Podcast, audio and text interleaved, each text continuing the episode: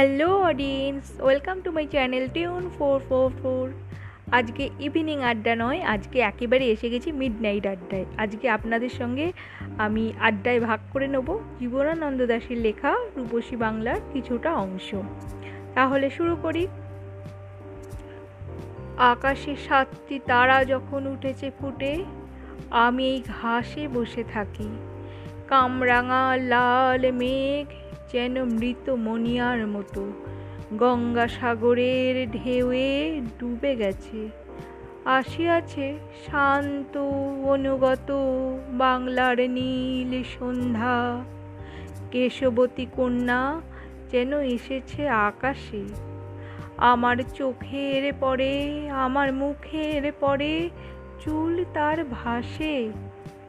পৃথিবীর কোনো পথ এ কন্যারে দেখেনি কেউ?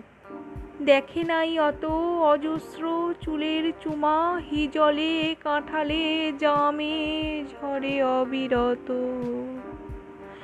জানি নাই এত স্নিগ্ধ গন্ধ ঝড়ে রূপসীর চুলের বিন্যাসে। পৃথিবীর কোনো পথে নরম ধানের গন্ধ কলমির ঘ্রাণ। হাঁসের পালক স্বর পুকুরের জল, চাঁদা সরপুটিদের মৃদু ঘ্রাণ। কিশোরীর চাল ধোয়া ভিজে হাত, শীত হাত খান।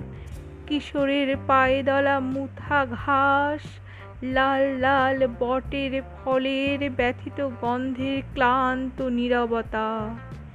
এরই মাঝে বাংলার প্রাণ।